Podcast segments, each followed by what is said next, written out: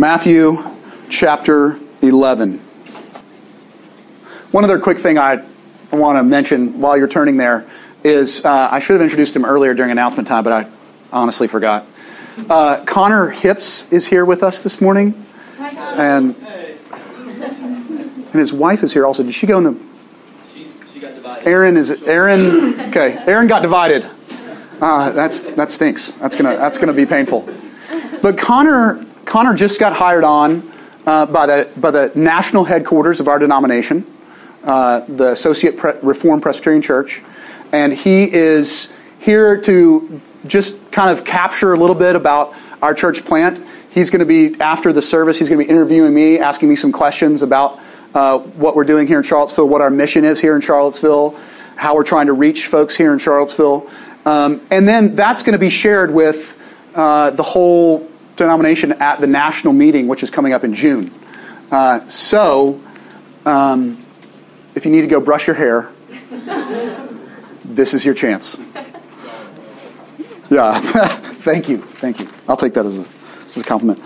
So, Matthew chapter 11. Um, we've been walking our way through Math, the book of Matthew over the course of the last several months.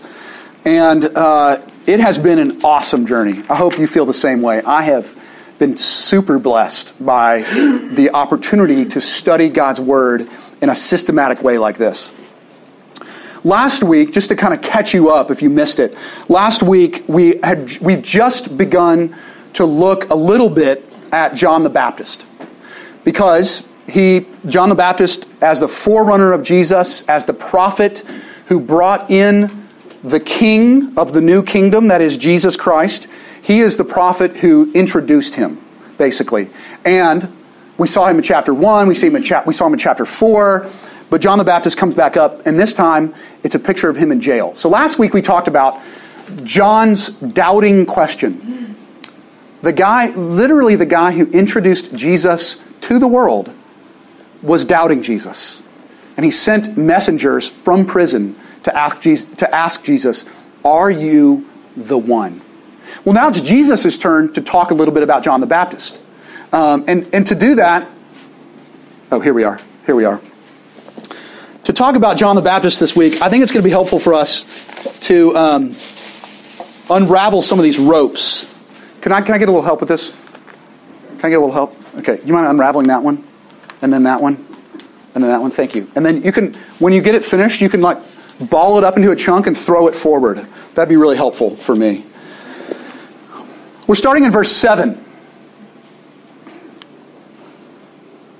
As John's disciples were leaving, they had just asked Jesus the question about, Are you the one? So they're leaving. As John's disciples were leaving, Jesus began to speak to the crowd about John. What did you go out into the desert to see? A reed swayed by the wind? If not, what did you go out to see? A man dressed in fine clothes? No. Those who wear fine clothes are in king's palaces. Then what did you go out to see? A prophet? Yes. I tell you, and more than a prophet. This is the one about whom it is written I send my messenger ahead of you who will prepare your way before you.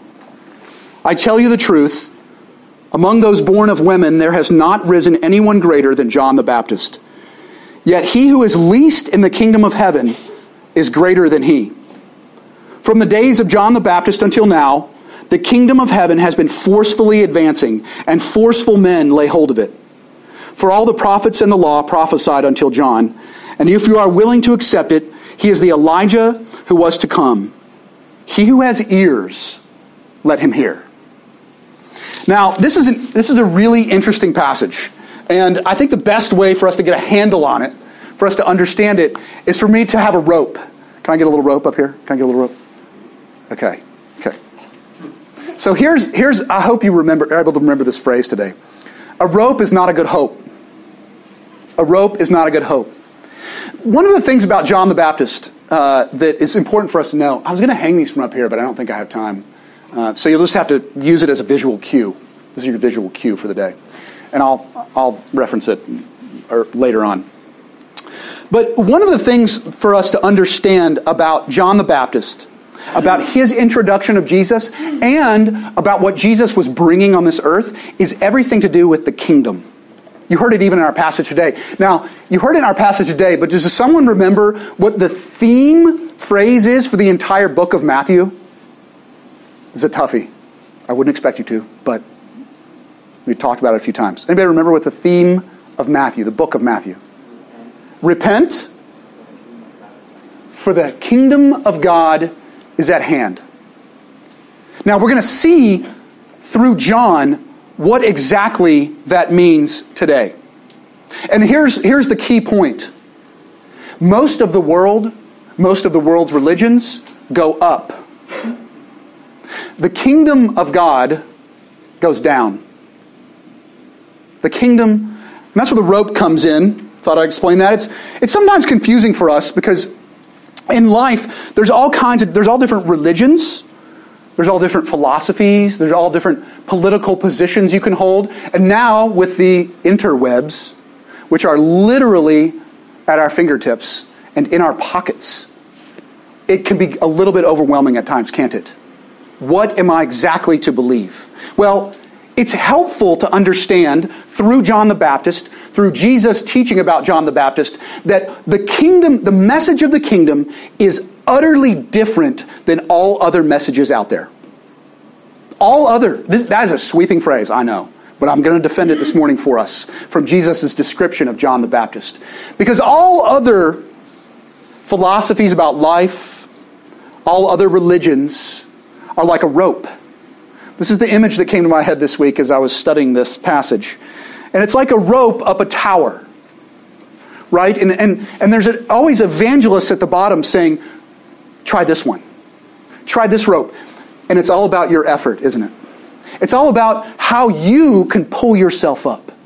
You've probably heard some of the self help gurus um, out there. It's all about what's at the top. The world is offering all kinds of solutions at the top. It's called the American dream. A nice home, money, lots of money, a nice car. You just got to work really hard and for a really long time. But you can do it. You can reach the goal if you just pull yourself up fast enough and hard enough on the rope. But the same is true also for religion. You have to strive for enlightenment. It doesn't come easy. You've got to work really hard. You've got to go up. You've got to put in effort. You've got to climb the rope. Along comes John the Baptist. Along comes the message of the kingdom. And John says, No, this is utterly different. Jesus says, This is utterly different. This is a totally different thing. The kingdom says, Go low. The kingdom says, Go down. And I think we see that in our passage primarily when we look at how John is described by Jesus. Let's dive in right now. There's three things, that, three ways, I should say, that Jesus describes John the Baptist if you're a note taker. The first is he says, John the Baptist is totally different. Get this. John the Baptist is totally different than all of the other evangelists standing at the bottom of the ropes. Secondly, John the Baptist is great. And we'll, I'll unpack that for us in just a minute. And lastly, and this is, this is this strange verse we're going to unpack. It's been debated by scholars throughout the centuries. Verse 12.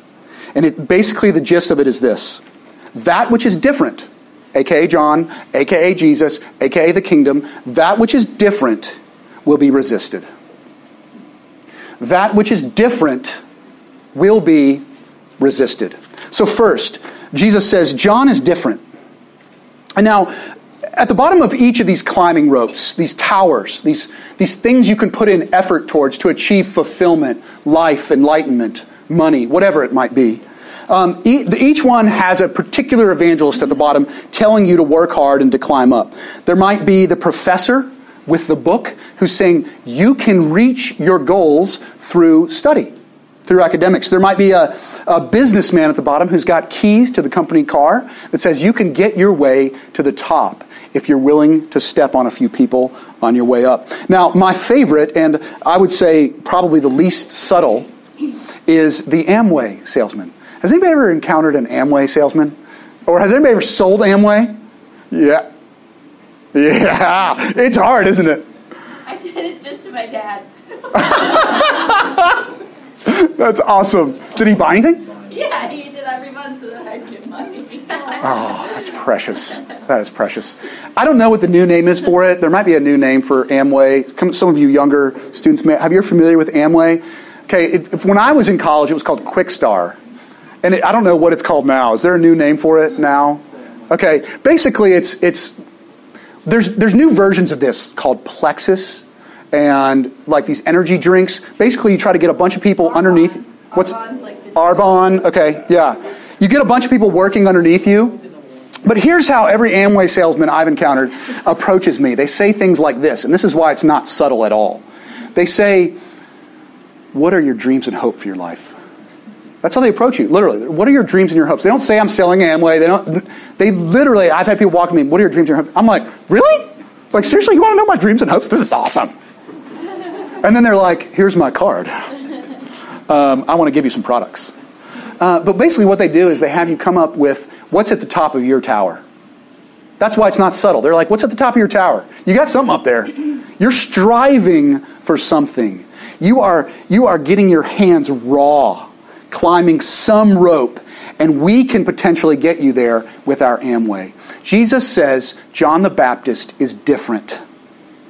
That is not John the Baptist. John the Baptist doesn't stand at the bottom of the tower with a rope and say, What are your dreams and what are your hopes? He says, Repent. it is so utterly different. Um, the message of the kingdom is diametrically opposed to climbing up a rope. Um, it is it is one of the most difficult things a person could ever face in their life. And Jesus says, what Jesus says to the crowd in front of him. He says, "What did you go out to see?" He says, "What did you go out to the wilderness to see?" And it's really important that Jesus mentions wilderness because you don't go to the evangelist, the salesman of the good things in life in the wilderness. It's the last place you go. And in Scripture, wilderness itself represents revelation. Wilderness represents messianic fulfillment. Catch this revelation. Jesus is trying to express through John the Baptist this thing, this kingdom, this is actually new. Like you've heard the phrase, you know, you've heard it from Ecclesiastes, there's nothing new under the sun, you know, whatever, you know, it's all, we've all heard it before, it's all cyclical, it's all. Jesus saying, this is new. Like, what did you go out to see in the wilderness? This is true revelation. And then he goes on to say, he says, Did you go out to see a reed blown by the wind? And what Jesus is saying, did you go out to see someone who's going to tickle your ears? A reed blown by the wind is something that vacillates, something that goes back and forth, something that's going to tell you what you want to hear. He says, No. Jesus is saying, You didn't go out to see a reed blown by the wind. You went to see someone who was incredibly firm in their convictions and who was calling people to repent. that word is tough. Repent, right? You know, nowadays it's definitely out of favor to use that word. Repent of your sins. That's what John was doing. He was out there. He was not a reed swayed by the wind. He was saying, You've got it all wrong. Let go of your rope. Admit you're not a good person. Repent and enter the kingdom. And come follow the Messiah. But lastly, lastly, Jesus says, Did you go out to see someone who is dressed in soft clothing? And implying, no, of course you didn't. He was not. Do you guys remember what the Bible describes John as wearing? John the Baptist? What were his clothes? Camel hair, which was like scratchy. It was awful. And it was what it was if you had no money, that's what you wore. You wore camel hair because it was so uncomfortable. He was not dressed in soft clothing. He was not dressed in fine clothing. What's the message Jesus is trying to get across there? John's not in it for himself. He's different. Every single one of those evangelists at the bottom of those ropes, trying to get you to grab on the Amway salesman, the intellectual, the, the rich uh, businessman, uh, whatever it is, the, the, the mom who is trying to get you to help improve your kids or whatever it is. They're in it for themselves. That's what you've experienced in this life, in this world. This is what you have experienced. And it, it'll jade you. It's jaded me already. People are in it for themselves. They want you to do something. I'm sure all of you, at some point, and this is perfectly understandable, have thought exactly that about me. right? I get, you check me out. You know, I mean, I, you know, when we first were getting started, it's like, what are this guy's motives, right? What does he want from me? You know, he's probably in it for himself. And I'm, and some days, I probably am. I hope not. I pray the Lord would remove that. I pray that this would be about others. This would be about, about shepherding, about reaching out for the lost. But sure, I'm human, right? Jesus is saying John is different. He is not in it for himself. He is doing this for others. This call to repentance is utterly different. Now, Jesus goes on. He says, John the Baptist is great. John the Baptist is great. And what Jesus is trying to get across is he says, John the Baptist is the greatest of the old era. And he says, but those in the kingdom, those who enter through the doors of the kingdom, are greater. The least of them is greater than John. What is Jesus saying? He's saying, it's brand new. This is a new era. Something new, revelatory is actually happening.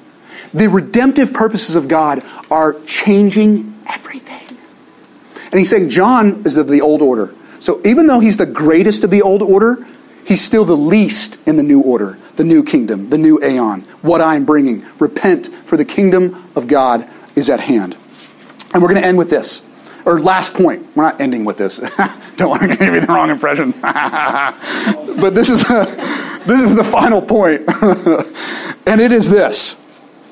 That which is different and new will be, was, and always will be resisted. It will be resisted. You, if you've read at anything in the Gospels beyond chapter 11 of Matthew, you know the level of resistance that both John the Baptist, who's in jail right now, by the way, the level of resistance he experienced and the level of resistance Jesus experienced. Why? We have a clue. Does anybody perchance have the ESV version of the Bible? Can you read for me verse 12? This is a really interesting but strange verse. From the days of John the Baptist until now, the kingdom of heaven has suffered violence, and the violent take it by force. Okay, one more time. Did you all catch this? This is, this is really interesting. Try it, try it real loud. Thank you so much for reading. From the days of John the Baptist until now, the kingdom of heaven has suffered violence, and the violent have taken it by force. Or the violent. The kingdom of heaven has suffered violence, and the violent take it by force. This has been variously translated over the centuries. The scholars have debated this verse left and right. I dug into it deeply this week, and I think, I'm going to say, I think I have a grasp on what Jesus is trying to express about the kingdom in this verse. Martin Luther actually, I don't think, had the right translation. The fact that I'm saying that is a little scary. But Martin Luther wanted, he, he was saying the kingdom of heaven suffers violence. And he's saying people that are really like hardcore and who really want it violently take it. Like, try real hard. In other words, kind of like a rope. Grab it. Ah, the violent take the kingdom and they call it their own. I'm in the kingdom now. And I don't think that's what that verse is saying. It's saying, the verse is saying, the kingdom of God suffers violence and the violent resist it. Here's our clue. One of the ways that we study Scripture, that we were taught during the Reformation that Martin Luther was a part of, one of the things we were taught is that Scripture itself interprets Scripture. Key principle. When you're studying the Bible, Scripture interprets Scripture. And the best way for understand, us to understand this passage is other passages in Matthew. The two of them are verse um, 13 of 23 and verse 19 of chapter 13. So we're just going to we're going to dive ahead a little bit. We're going to paw ahead just a little bit so that we can fully grasp what Jesus is trying to get across here. So Matthew chapter 13, Jesus is telling the parable about the seeds. That there was this farmer who scattered seeds along the path, and some fell on the rocks, and some fell. He's giving all these different examples of what kind of soil people's hearts are when they receive the kingdom message. And he says this, verse, well, I'll do verse 18 and 19. Listen then to what the parable of the sower means. When anyone hears the message about the kingdom and does not understand it, the evil one comes and snatches away what was sown in their heart. This is the seed sown along the path. The only other time in the book of Matthew where that word, the Greek word for snatch or grab or take away, the only other time that's used is right here in verse 12 of chapter 11, it, where it says, the violent, if you translate it another way, the violent snatch it away. Okay? So we see here that the evil one, that is Satan, is trying to actively snatch away the message of the kingdom from people. Satan does not want people to repent. If Satan could scream anything to you, he would say, Grab the rope. Get the rope and get moving. You are independent of God. This is the message Satan likes to do. You see it all through Scripture. He says, he, Satan says, You are on your own. It's what he said to Adam and Eve. You're on your own. Look at your life. God doesn't care for you. Look at your circumstances. God is not concerned about you. You are on your own, and you better get on that rope and you better pull hard. And you know what? Your worth is your production on that rope, how high you can get. That's your value. And you feel it, and people get crushed by it, and it is absolutely violently ripping the truth about the kingdom from people. He is in the process of doing that on a regular basis. The violent snatch it away. That is. So we have another verse, though.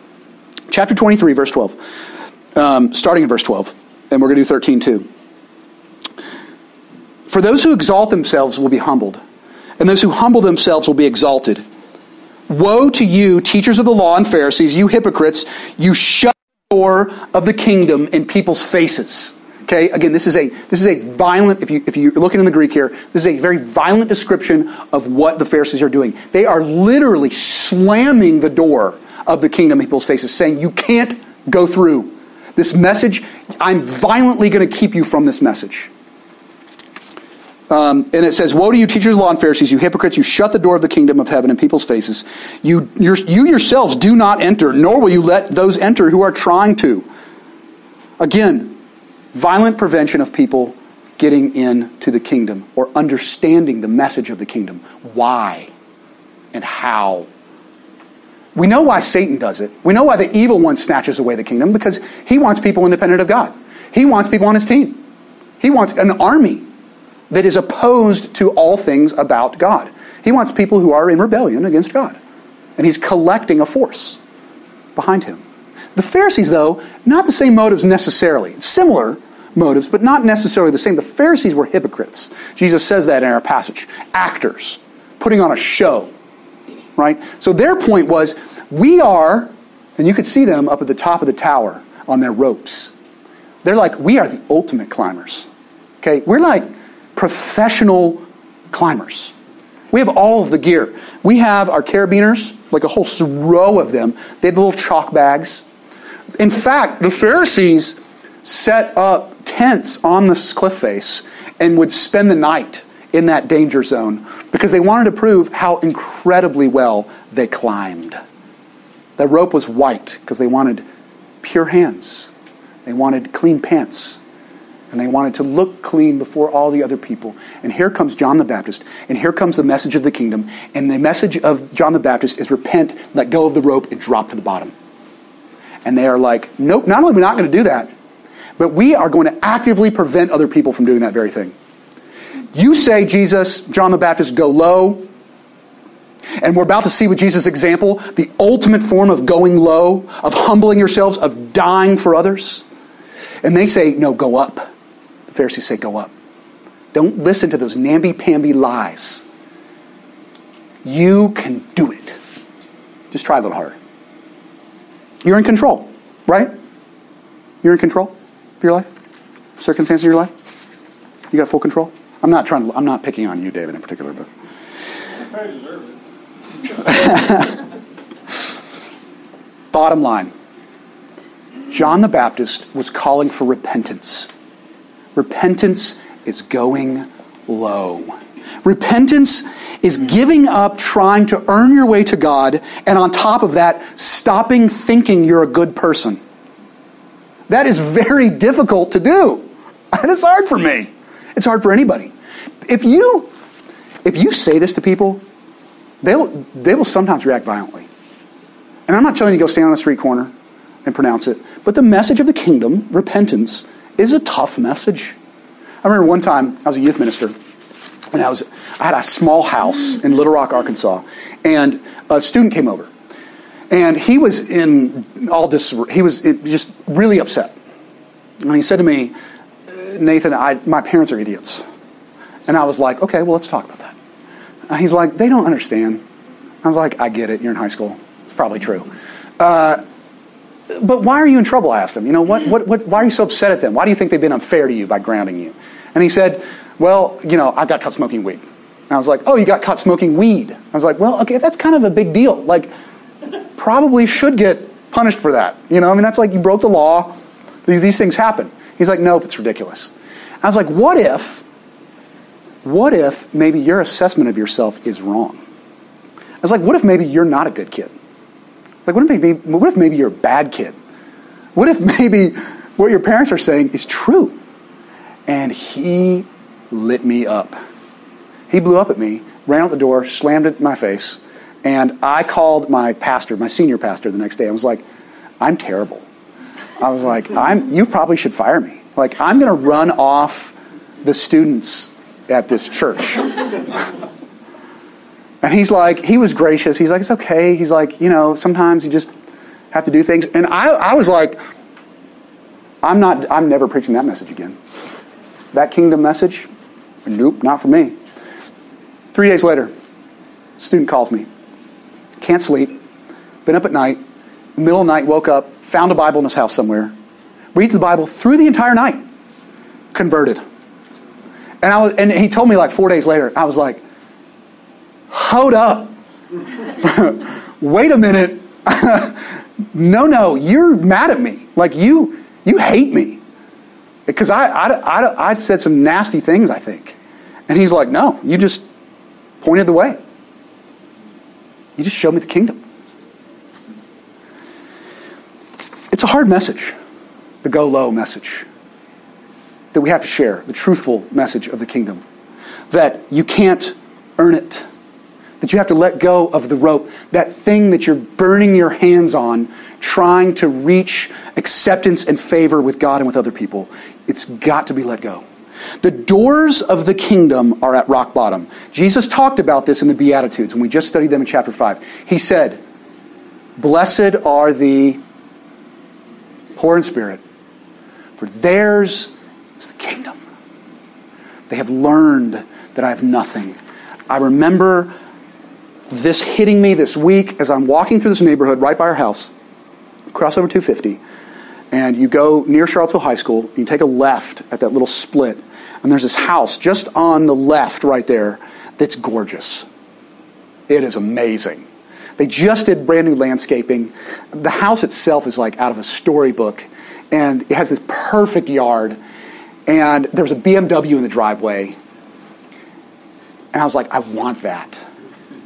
I was like, Lord, I, I picked the wrong profession.